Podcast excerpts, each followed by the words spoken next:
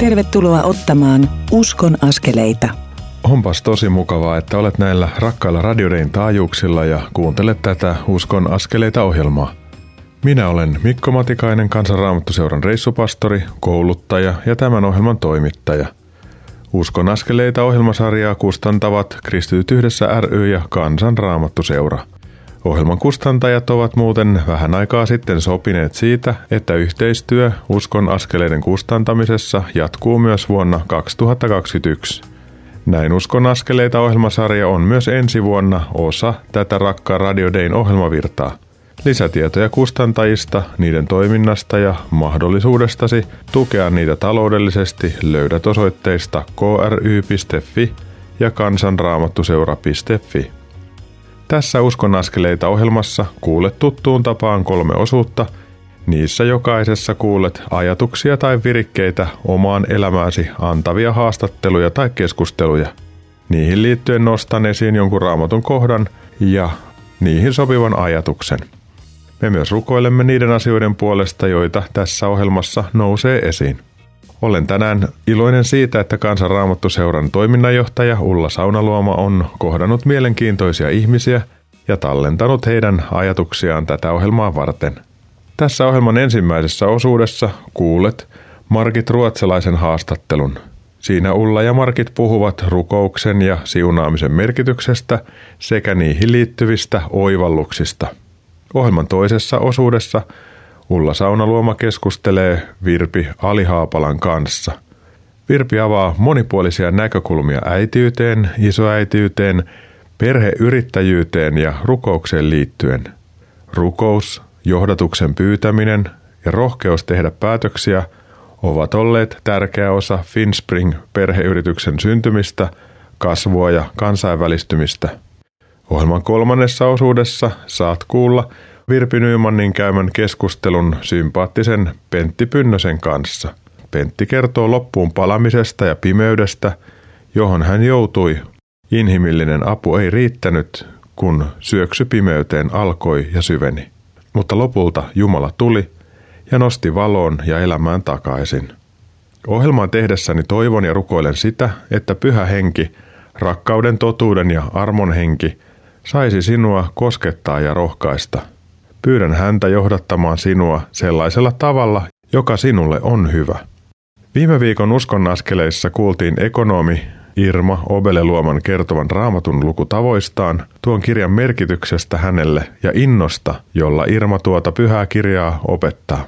Kuulimme Virpi Nymanin l nettikurssin palautekeskustelun. Siinä osallistujat kertoivat saamistaan oivalluksista ja tavastaan soveltaa oppimaansa elämäntapaa arkeensa – Pentti Pynnönen kertoi, kuten äsken tuli sanottua, rukouksen merkityksestä ja saamistaan rukousvastauksista.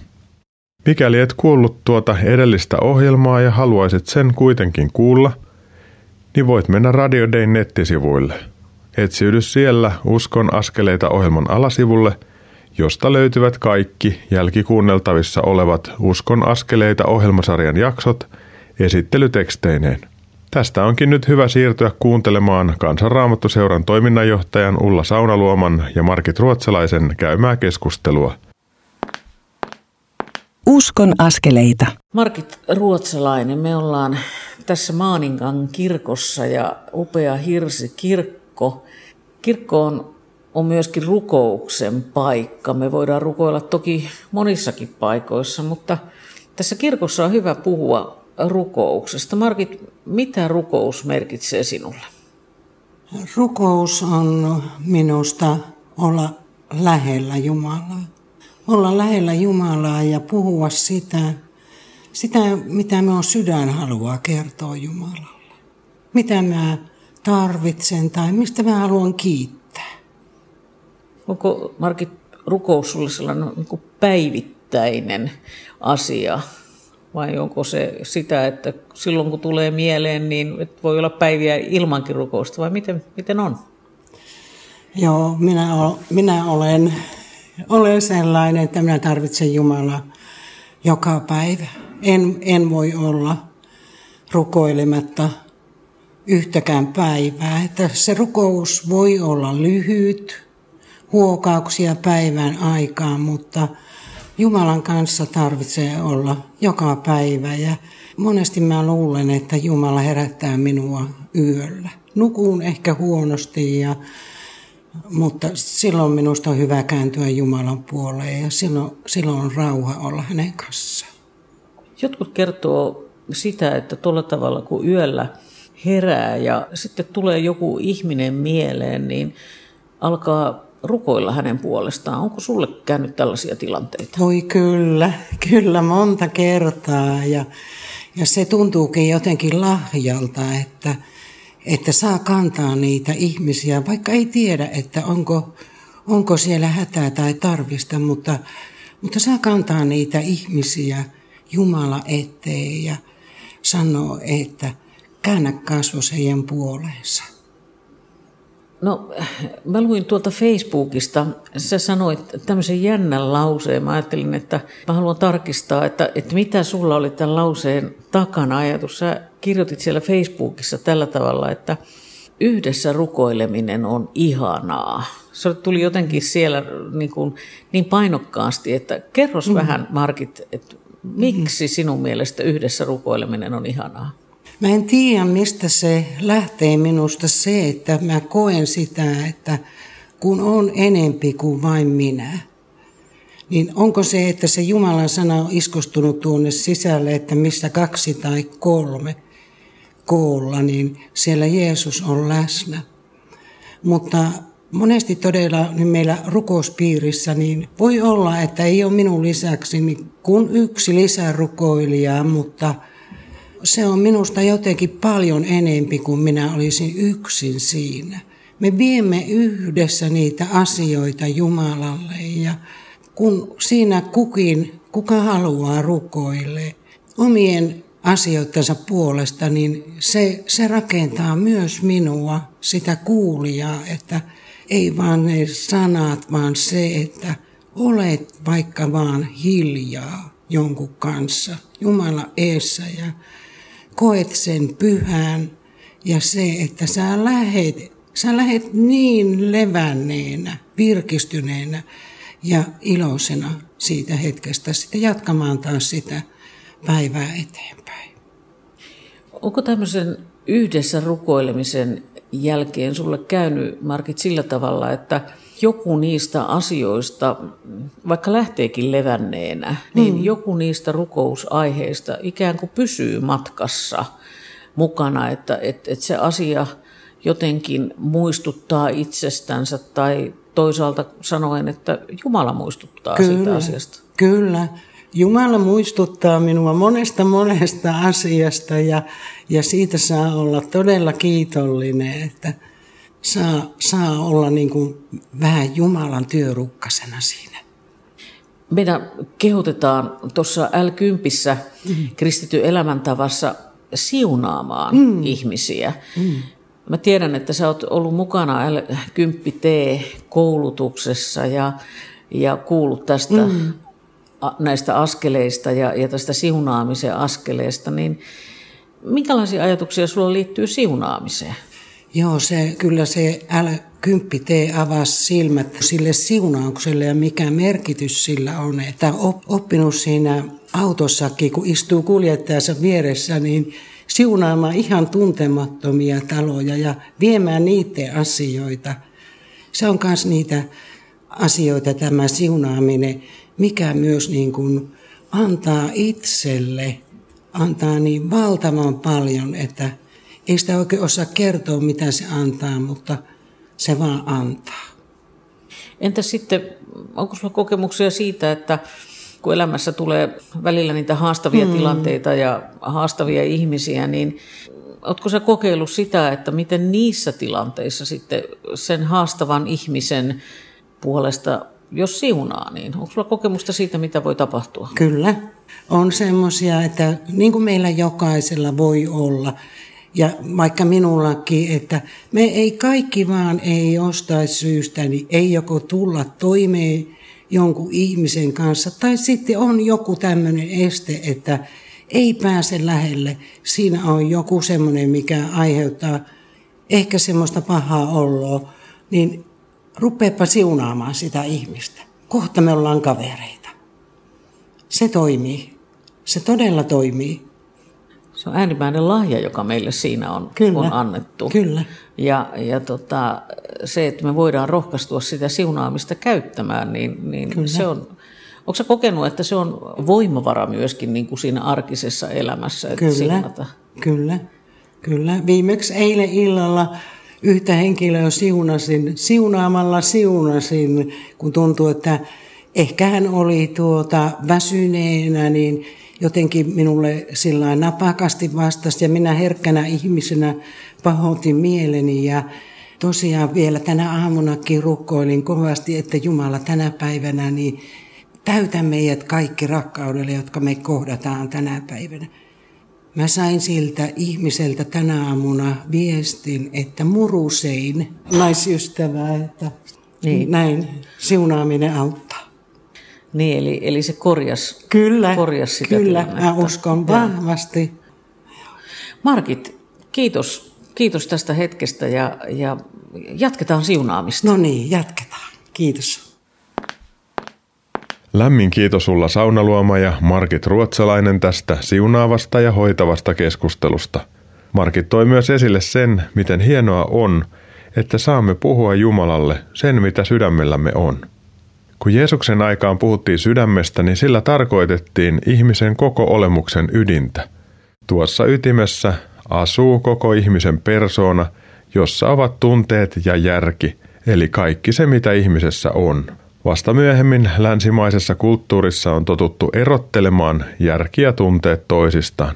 Tämä ajatus on jotenkin rikkonut ihmisen kokonaisharmoniaa, jos sen seurauksena joko järki tai tunteet alkavat hallita.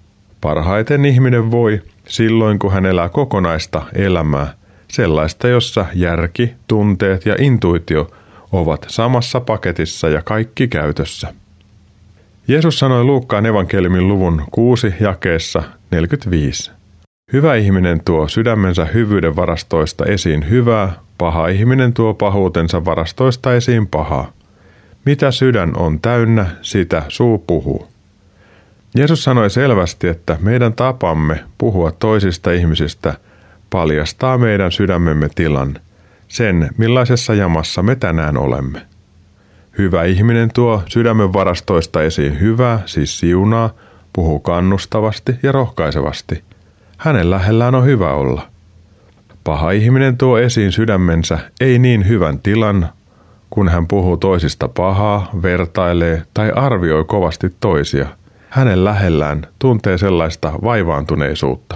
Pelkäänpä, että tässä asiassa olemme jokainen aina välillä sangen kaltevalla pinnalla. Sydäntään voi purkaa Jumalalle puhumalla niistä ihmisistä, jotka ärsyttävät, joiden rinnalla kokee alamittaisuutta tai hankaluutta.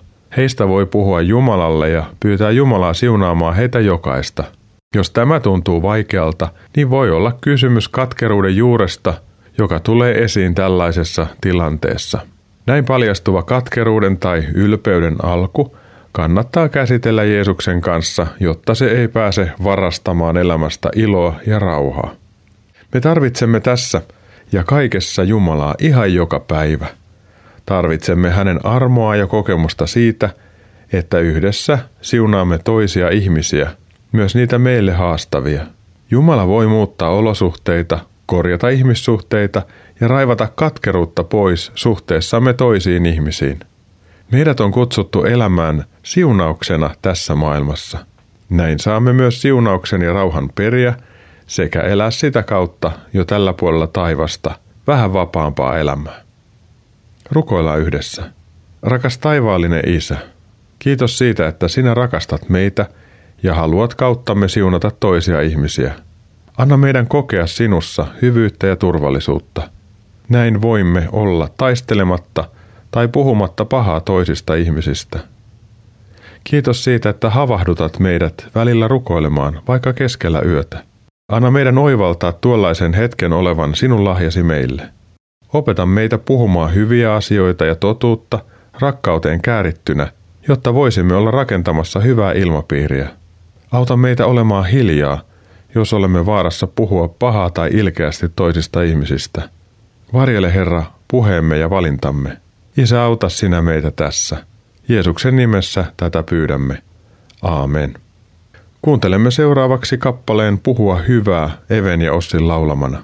Tuon kappaleen kuultuamme pääsemme kuuntelemaan Uskon askeleita ohjelman toista osuutta, jossa Ulla Saunaluoma keskustelee Virpi Alihaapalan kanssa.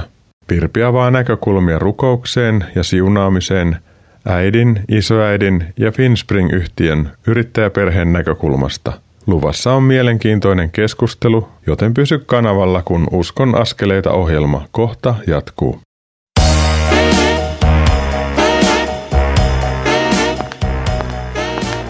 Kuuntelet Uskon askeleita ohjelman tallennetta, joka ei tekijän oikeudellisista syistä sisällä ohjelmassa soitettua musiikkia.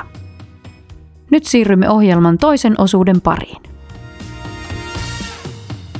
Kuuntelet Uskon askeleita ohjelmaa, jonka tuottavat Kristityt yhdessä ry ja Kansanraamattu seura.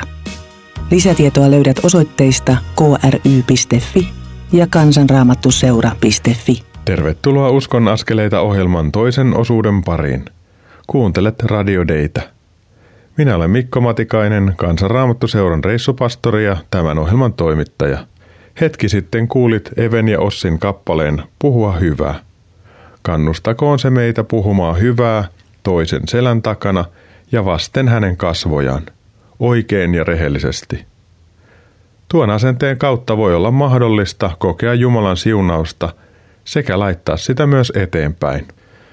Ajattelen erityisellä lämmöllä maanviljelijöitä ja yrittäjiä, jotka näkevät vaivaa, tuottavat meille puhdasta ruokaa ja innovoivat tavalla, joka tuottaa tähän maahan työtä ja hyvinvointia – on valtavan ihanaa, jos tuohon pakettiin kuuluu mukaan myös luja nöyryys tehdä työtä ja kantaa vastuuta työntekijöistään. Seuraavaksi kuulemme KRSn toiminnanjohtajan Ulla Saunaluoman keskustelevan Virpi Alihaapalan kanssa. Siinä yhdistyvät suuresti arvostamani asiat kauniilla tavalla. Uskon askeleita. Virpi Alihaapala, tervetuloa Uskon askeleet ohjelmaan ja pieneen haastatteluun. Lähdetään siitä, että, että sä olet äiti, viiden lapsen äiti ja sä oot myöskin isoäiti, kymmenen lasten lasta. Mitä sulle tässä äidin ja isoäidin roolissa, niin, niin mitä sulle merkitsee rukous? Rukous on se, joka on ollut se aina se tapa selvitä niistä asioista ja tilanteista. Jos ajattelee, että on viisi lasta, niin voidaan sanoa, että on viiden lapsen kasvattama, eikä toisipäin. No, ehkä toisipäinkin on, mutta semmoinen luontevampi ajatus on se, että on itse ihmisenä viiden lapsen kasvattama.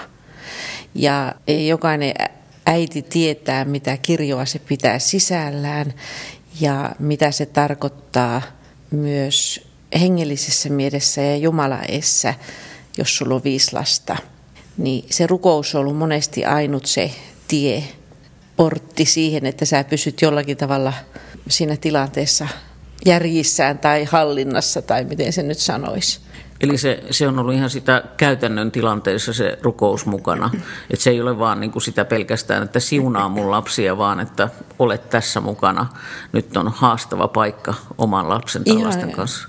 Ihan käytännön tasolla, että jos ajattelet sitä, että arkielämän kuvioissa, niin ne huokaukset lähtee sieltä. Rukous on enemmänkin mulle sitä arjen puhetta Jumalalle niissä tilanteissa, missä on.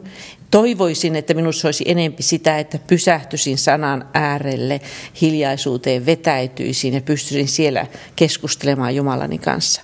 Mutta johtuen mun hektisestä elämästä, niin mulle on luontevampaa ollut se, että mä niissä siinä arjen tiimelyksessä lasten kanssa, kun olin, niin, niin se rukous oli siinä hetkessä niissä tilanteissa.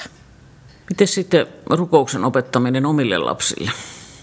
No ihan perinteistä iltarukousta ja siellä myös oli mukana tällaiset perinteiset rukoukset, minä pieni lapsonen ja nämä tämmöiset, josta tuli se rutiini, mutta sen lisäksi omilla sanoilla ja myös kannustaen lasta siihen, että onko sulla mitään sellaista asiaa, mistä haluaisit rukoilla tai jotenkin näin.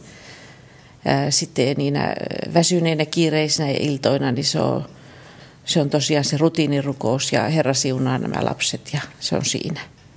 No entäs sitten, kun, kun alkoi tulla sitä seuraavaa polvea, niin, niin miten sitten lasten lasten kanssa, niin ootko sä mummi vai mummo vai mikä on niin kuin se nimi, jolla lapset sua kutsuu, lapset kutsuu?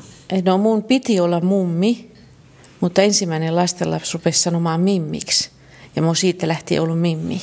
Ja Tanni, se sopii ihan hyvin. Mennään sillä, mikä lastenlapset on sanonut. Lastenlapset äh, vien rukouksessa Jumalalle. Joskus jaksan luetella ne kaikki ihan nimeltä, mutta kyllä Herra monesti kuulee multa rukoukset, Herra siunaa ja varjelle koko tämä lössi. Että ei niinkään, että kaikki olisi nimeltä vietynä, vaan Jumala tietää ne kaikki on nimeltä ja se tietää, kun mä huokasen niiden puolesta, että nämä, nämä ne on. Oletko sä joskus joutunut kokemaan sitä, että niin kun on niin iso huoli tai kipu, että, että niin kuin joutuu ihan vähän niin kuin huutaa Jumalalle epätoivossansa, että teen nyt jotakin tai hoidan nyt tätä asiaa paremmin, että vai onko se ollut vaan semmoista leppoisaa menoa. Mä vähän epäilen, että jos on viisi lasta ja kymmenen lastenlapsta, niin ei se aina välttämättä ole mennyt niin yksinkertaisesti. Ei, kyllä siellä on niin lasten kanssa on sellaisia kriisejä, ollut tiettyjä, joissa on, on huudettu yhdessä miehen kanssa molemmat Jumalalle, että auta Herra, että me emme pärjää tässä tilanteessa ja se lapsi ei pärjää ilman sinua. Ja ne on raskaita paikkoja ja sitten siinä on raskasta se, että kun sä ootat, että milloin Jumala vastaa siihen, kun se ei Jumala vastaakaan heti, kun toivoo, mm. vaan siinä pidetään siinä tietyssä epävarmuudessa ja Siinä kysytään sitten sitä, että uskaltaako tai pystyykö, osaako luottaa Jumalaan niissä tilanteissa. Se on, joskus onnistuu paremmin, joskus heikommin. Mm.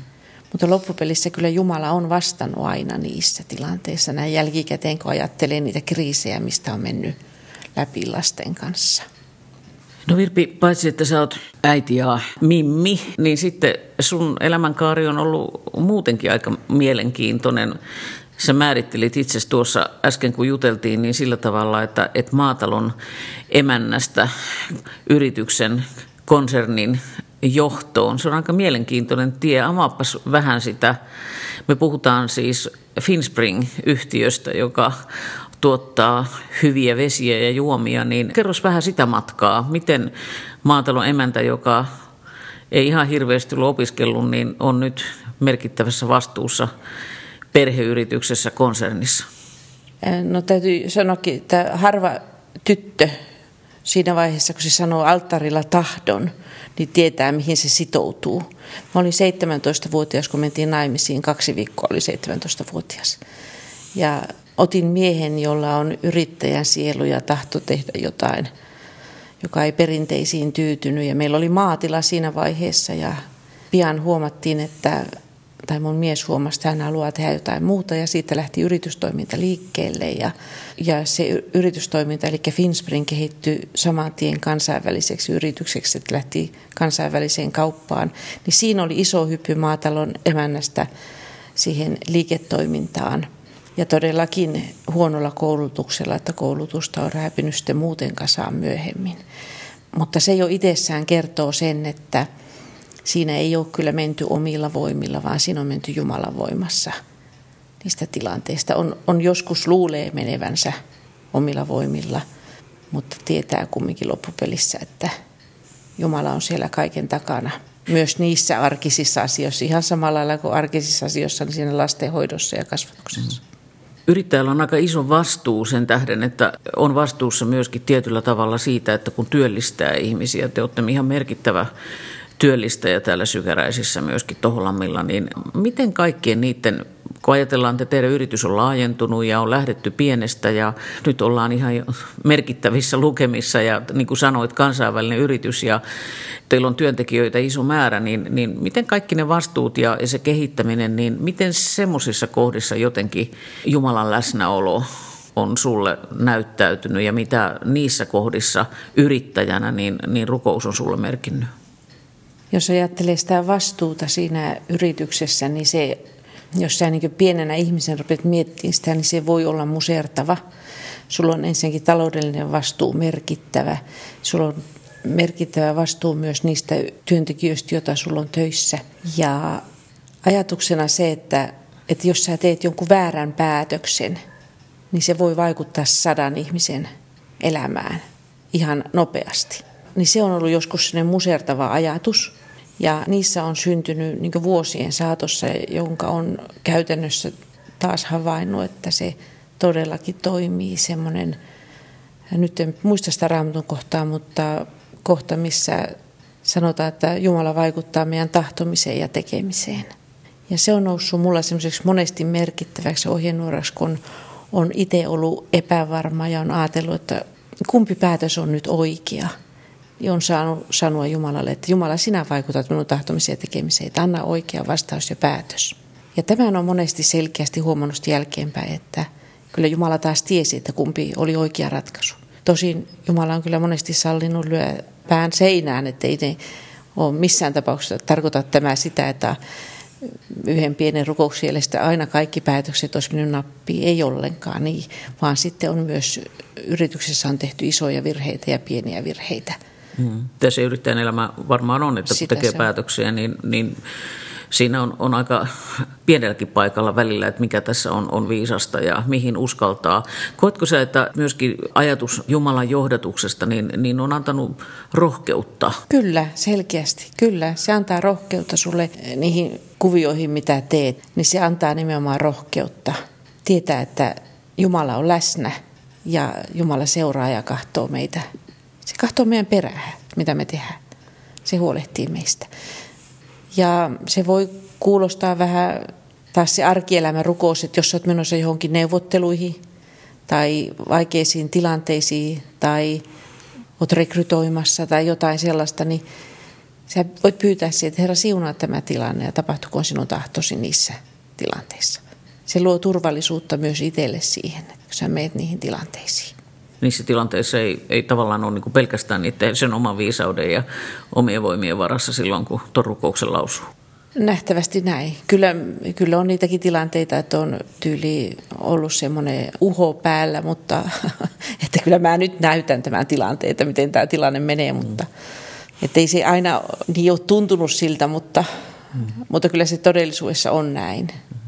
Mutta miten sitten niissä tilanteissa, kun joutuu pettymään tai pettyy, tajuaa tehneensä itse väärän valinnan tai, tai jotenkin, että ne asiat ei niin kuin mene sillä tavalla, kuin jotakin on ajatellut ja, ja jotenkin on ounastellut. Ehkä myös, että niin kuin jotenkin ajatellut, että no tämä on sitä Jumalan johdatusta ja sitten tajuakin sen, että hetkinen, että eihän tämä nyt, ei tämä, että tämä menikin pieleen, niin miten niinä pettymyksen hetkinä, onko se sitä, että huutaa ja karjuu Jumalalle vai onko se sitä, että on nöyränä hänen edessänsä ja sanoo, että nyt tarvitte uudet, uudet suunnat vai, vai, niin, vai reittiohjeet, kiitos. Niin. Uudet reittiohjeet, kiitos. Että kyllä näitä tilanteita on, että on kokenut semmoista, että ei ole todellakaan mennyt putkeen asiat. Mutta niissä nousee sitten se hätärukous Jumalan puolelle, että Herra auta, nyt mulla on solomussa, me ei päästä tästä eteenpäin. Siinä nousee se tietyllä tavalla se hätärukous sitten. Virpi, sä oot mukana myöskin vahvasti seurakunnan toiminnassa ollut jo pitkään. Mitä sä ajattelet, että mitä seurakunta niin kuin parhaimmillaan on omille jäsenilleen? Eli, eli miten sä näet sen, sen seurakunnan merkityksen niin kuin esimerkiksi rukouksen kannalta ja ylipäänsä sen yhteisön kannalta? Parhaimmillaan seurakunta on ihmisille lepopaikka, mihin se menee levähtämään Jumalan sana ääreen ja parhaimmillaan se on sitä. Mä osaan sitä niin sen kummemmin sanoa, mutta itse koen sen näin, että Sä oot kuullut näistä L10 askelista, siunaa ja ole ystävä, auta missä voit ja kerro Jeesuksesta, niin mitä sulle merkitsee se, että sä saat siunata toista ihmistä? Se on hieno asia, että me, meille on luvattu, että me saadaan siunata. Ja sitten, että meille on vielä luvattu se, että se vaikuttaa. Ja sitten myös se, että meille on luvattu, että meidän, meidän tulee siunata niitä, jotka on meille vaikeita ihmisiä. Oletko se nähnyt, Virpi, sitä, että, että silloin se oikeasti vaikuttaa? Että siunaa niitä ihmisiä, joiden kanssa on, on vähän hankala ja haastavaa ollut. Onko nähnyt, että sillä on merkitystä? Mulla on ollut liiketoiminnassa muutamia sellaisia tilanteita, että meillä on ollut joitakin suhteet, jotka syystä tai toisesta on mennyt täysin solmuun. Ja mä oon siunannut, rukoillut niiden puolesta. Niin on, on tullut sellaisia ihan konkreettisia, että kun on illalla yöllä asian kanssa paininut, seuraavana aamuna se ihminen on ollutkin siinä toimistossa ja mä oon tiennyt, että tämä on Herralta merkki, että nyt tämä asia pitää selvittää. Että on ihan konkreettisia esimerkkejä. Eli sä, sä luotat Virpi siunauksen voimaan ja, ja merkitykseen. Kyllä, ehdottomasti. Kiitos Virpi Alihaapala tästä yhteisestä juttuhetkestä ja tässä on varmaan ihan hyvä toivottaa sulle siunausta. Kiitos. Lämmin kiitos teille Virpi Alihaapala ja Ulla Saunaluoma tästä keskustelustanne. Tunnen muutamia yrittäjiä ja tiedän sen, miten kovasti täytyy tehdä työtä, jotta onnistuu. Välillä öisin valvottaa ja päivällä huolettaa kovasti, kun haasteita riittää perheenjäsenten tai yrityksen eri tilanteissa. Pahimmillaan on monta vaikeaa asiaa päällekkäin ja on vain jaksettava mennä eteenpäin. Monesti on tarvetta saada yrittämiseen ja elämään liittyvää viisautta sekä kestävyyttä, jotta tie eteenpäin aukeaa. Jaakobin kirjeen ensimmäisen luvun jakeessa 5-8 todetaan tähänkin sopivasti. Jos kuitenkin joltakulta teistä puuttuu viisautta, pyytäköön sitä Jumalalta. Hän on saava pyytämänsä, sillä Jumala antaa aulisti kaikille, ketään soimaamatta. Mutta pyytäköön uskossa lainkaan epäilemättä – joka epäilee on kuin meren aalto, jota tuuli ajaa sinne tänne. Älköön sellainen luulko saavansa Herralta mitään. Tämä sama neuvo pätee myös meidän muiden elämässä. Aina kannattaa pyytää Jumalalta viisautta, uskoen sitä saavansa. Yksinkertaista, mutta totta. Anotaanpa siis viisautta yhdessä. Rakas Jeesus, sinä tiedät meidän jokaisen tilanteen. Me tarvitsemme sinun näkökulmaasi ja viisautta elämämme tilanteisiin. Siksi me sitä sinulta pyydämme. Auta meitä näkemään oikein ja tekemään iankaikkisesti kestäviä ja tässä ajassa siunaavia valintoja. Rukoilemme maanviljelijöiden ja yrittäjien puolesta, jotta heillä olisi riittävästi työtä ja työtä riittäisi ahkerille työntekijöille. Rakas taivaallinen Isä, korona häiritsee elämäämme ja aiheuttaa ongelmia. Anna viisautta ja vastuullisuutta kaikille ihmisille sekä yksilöinä, yhteisöinä – että myös yhteiskuntana. Pyhä henki, johdata ihmisiä täydellisen viisauden ja rauhan Jeesuksen luokse ja anna meille herätyksen aikoja. Tätä rukoilemme Jeesuksen nimessä. Aamen. Seuraavaksi kuuntelemme kappaleen runsasta leipää suomalaisesta messusta. Sen jälkeen siirrymme kuuntelemaan Uskon askeleita ohjelman kolmatta osuutta – jossa kohtaamme loppuun palamisen Pentti Pynnösen kertomana. Pysy siis kanavalla, kun Uskon askeleita ohjelma kohta jatkuu.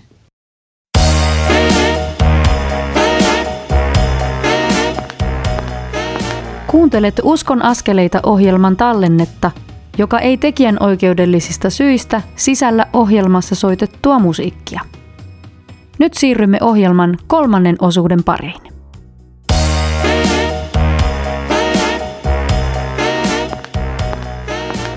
Uskon askeleita. Tervetuloa Uskon askeleita ohjelman kolmannen osuuden pariin. Mukavaa, että olet näillä rakkailla radiodein taajuuksilla tai kuuntelet kanavaa netin kautta. Minä olen Mikko Matikainen, Kansanraamattuseuran koulutusjohtaja ja reissupastori. Pidän kohdalleni tulleena suurena armona sitä, että saan toimittaa tätä Uskon askeleita ohjelmasarjaa. Kiitän lämpimästi luottamuksesta, jota ohjelman kustantajat – Kristityt yhdessä ry ja Kansanraamattuseura osoittavat, kun ne kustantavat tätä ohjelmaa. Yhteisenä toiveenamme ja rukouksenamme on, että tämä ohjelma voisi rohkaista sinua ottamaan omassa elämässäsi niitä pieniä mutta tärkeitä uskon askeleita. Koska pidämme tätä todella tärkeänä, niin olemme sopineet, että yhteistyö jatkuu myös vuonna 2021. Lisätietoja ohjelman kustantajista saat osoitteesta kry.fi ja kansanraamattuseura.fi. Tässä ohjelmassa olemme kuulleet rukouksen, siunaamisen ja vastuullisten valintojen merkityksestä kahdessa Ulla Saunaluomon tekemässä haastattelussa. Ohjelman ensimmäisessä osuudessa Ulla keskusteli Markit Ruotsalaisen kanssa ja toisessa osuudessa Virpi Alihaapalan kanssa. Molemmissa tuli esiin yksityisen ja yhteisen rukouksen merkityksellisyys sekä puheemme ja toimintamme merkitys ilmapiirille ja ihmisten hyvinvoinnille. Yrittäjänä, työntekijänä ja elämässä yleensäkin tuntuu toisinaan siltä, että on vaan pakko jaksaa. Kun sitten joudumme puristamaan liian pitkään ja liian kovaa, niin olemme vaarassa menettää työn ja levon tasapainon. Näin kokemamme kuormitus käy vähitellen ylivoimaiseksi, silloin edessä on väsyminen ja loppuun palaminen. Pentti Pynnönen on kahdessa edellisessä Uskon askeleita ohjelmasarjan jaksossa kertonut ensin uskoon tulosta rippileirillä ja sen merkityksestä, ja viime viikon ohjelmassa hän puhui rukouksen merkityksestä ja saamistaan rukousvastauksista. Nyt hän kertoo rehellisesti omasta loppuun palamisestaan ja siitä, miten hän sukelsi hyvin syvälle. Uskon askeleita. Hei, hyvä kuulija, tässä on Virpi Nyyman. Pentti Pynnönen, lämpimästi tervetuloa Usko askeleita ohjelmaan. Kiitos.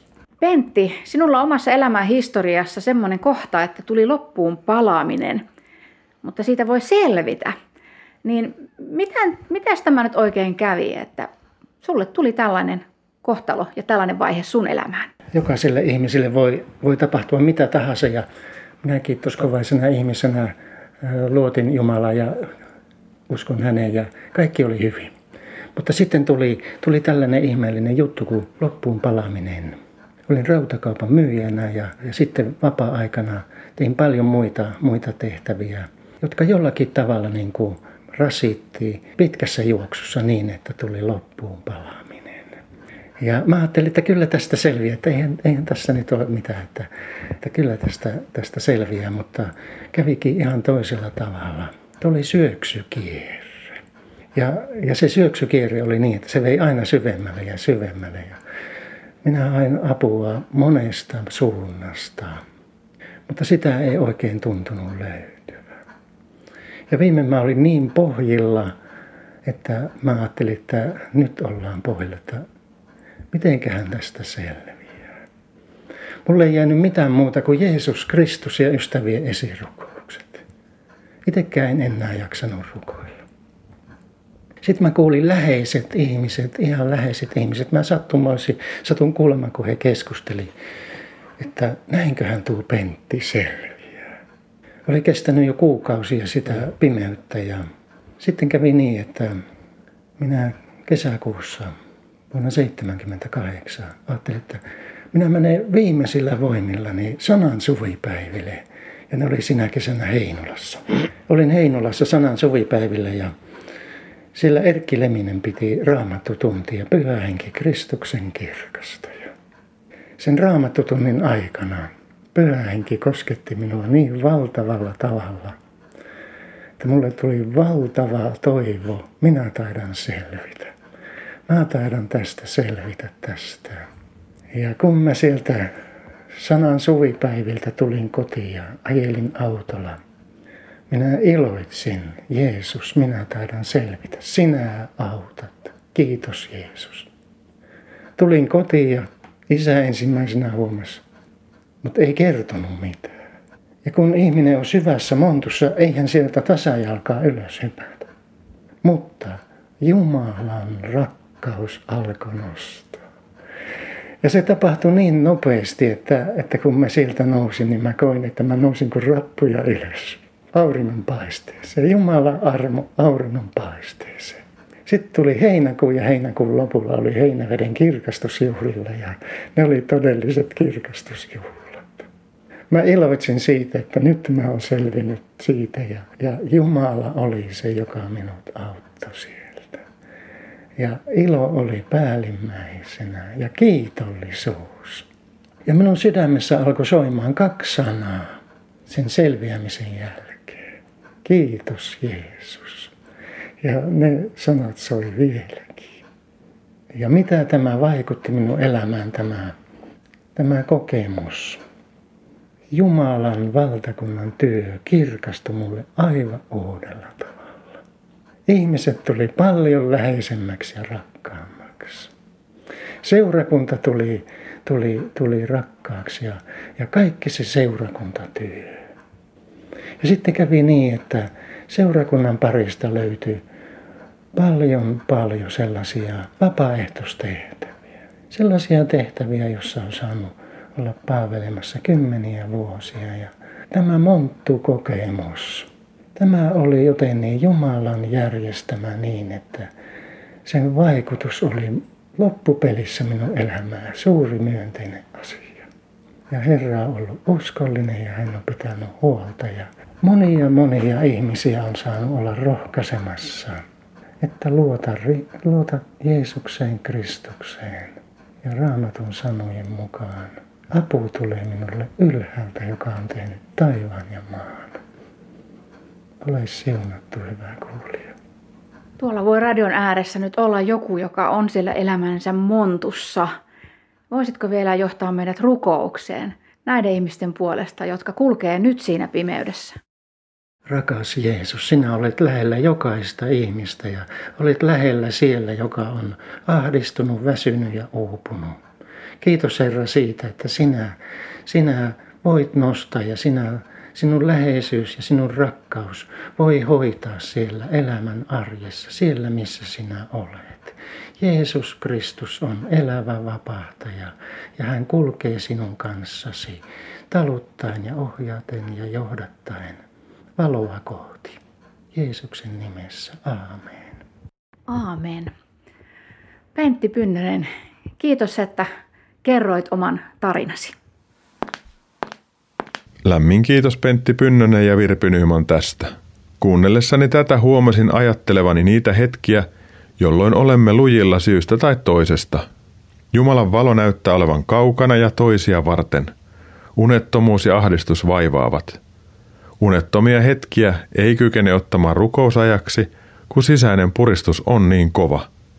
Kun puristus on oikein kova, niin rukouskin hyytyy. Ei siihen silloin pysty.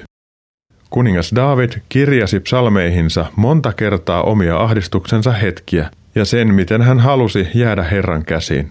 Psalmin 86 jakeet 3-7 ovat tästä hyvä esimerkki. Ole minulle armollinen Herra, sillä sinua minä huudan kaiken päivää. Ilahuta palvelijasi sielu, sillä sinun puoleesi Herra minä ylennän sieluni.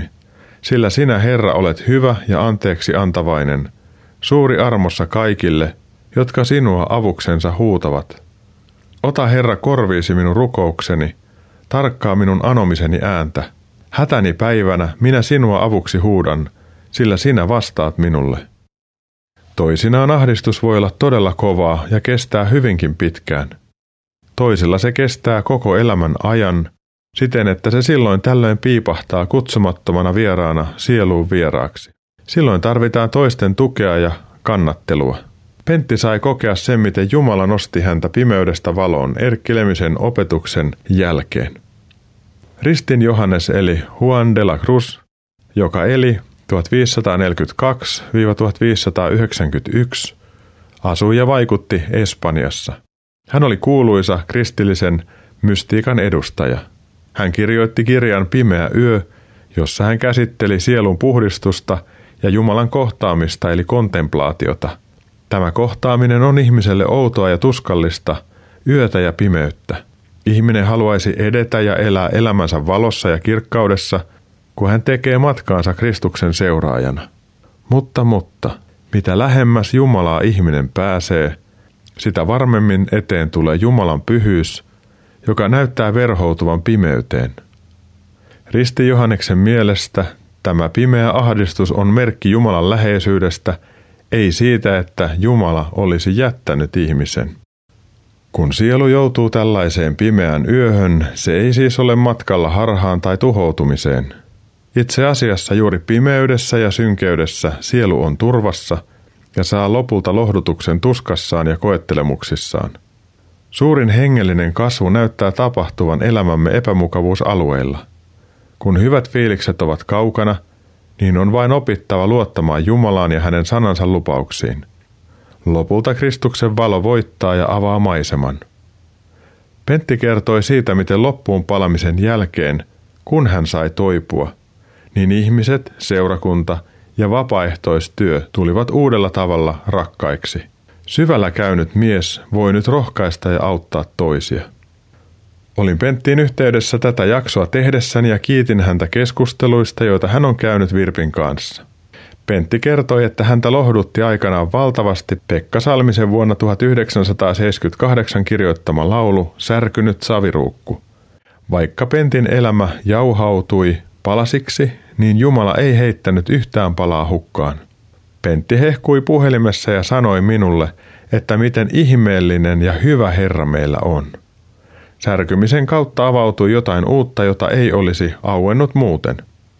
Joskus on niin, että vain syvyyksien paineessa muodostuvat ja löytyvät ne elämän helmet, jotka todella merkitsevät ja kiteyttävät asioita. Joskus kuulee puhuttavan kairoshetkistä, jolloin Jumala on aivan erityisen lähellä. Sellaisen hetken jälkeen jokin on peruuttamattomalla tavalla muuttunut. Usein tämä tapahtuu ihmiselle, kun hän tajuaa tai saa kokea Jumalan hyvyyttä. Tällainen kairoshetki voi olla myös jotain sellaista, josta Ristin Johannes puhui ja kirjoitti – sielun pimeyttä, jossa Jumala on kuitenkin läsnä. Tällainenkin hetki muuttaa ihmistä ja vie häntä lähemmäs Jumalaa, jos hän siihen suostuu. Koska Pentti ehti jo rukoilla tuossa haastattelussa Virpin kanssa, niin siirryn antamaan muutaman ajatuksen tähän viikkoon. Yksi. Pyydä Jumalaa siunaamaan sellaista ihmistä, jonka kanssa sinulla on vaikeaa tai joka herättää sinussa vaikeita tunteita – Pyydä Jumalan apua tässä, jotta katkeruus ei saisi sijaa. 2. Jos heräät yöllä, niin juttele Jumalan kanssa. Ole myös hiljaa ja rukoile mieleesi nousevien asioiden tai ihmisten puolesta. Rukoillaan myös koronan talttumista. Luotetaan Jumalaan. 3. Pyydä Jumalalta viisautta, kun tunnet neuvottomuutta. Hän vaikuttaa sinussa tahtomista ja tekemistä. Elä rohkeasti. Rukoile yrittäjien, viljelijöiden ja yhteiskunnan ilmapiirin puolesta. 4. Jos sinulla on sellainen pimeä ahdistuksen aika, niin luota Jumalaan, vaikka et jaksaisi rukoilla. Luota elämäsi sirpaleet ja ilot Jumalan käsiin. Jos näet toisen olevan ahtaalla, niin anna hänelle tukeasi. Nämä esiin nostamani ajatukset ja virikkeet löydät ohjelman loputtua myös Uskon askeleita Facebook-seinältä. Tämä nyt päättyvä ohjelma lähetetään uusintana sekä lauantaina kello 18 että sunnuntaina aamuyöllä kello 02.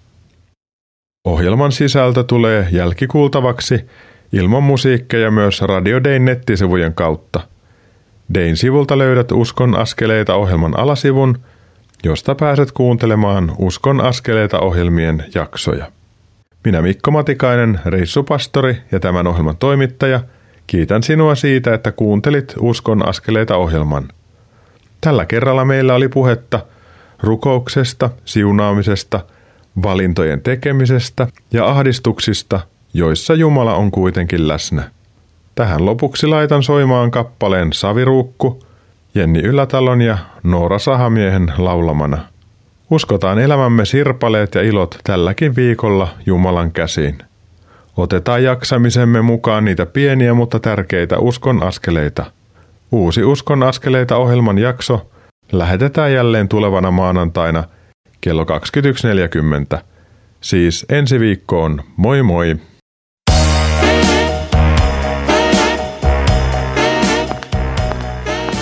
Kuuntelit juuri Uskon askeleita ohjelman tallenteen. Tekijän oikeudellisista syistä tämä tallenne ei sisällä ohjelman lopuksi soitettua musiikkia. Kiitos, että kuuntelit. Siunattua päivää ja hyviä uskon askeleita.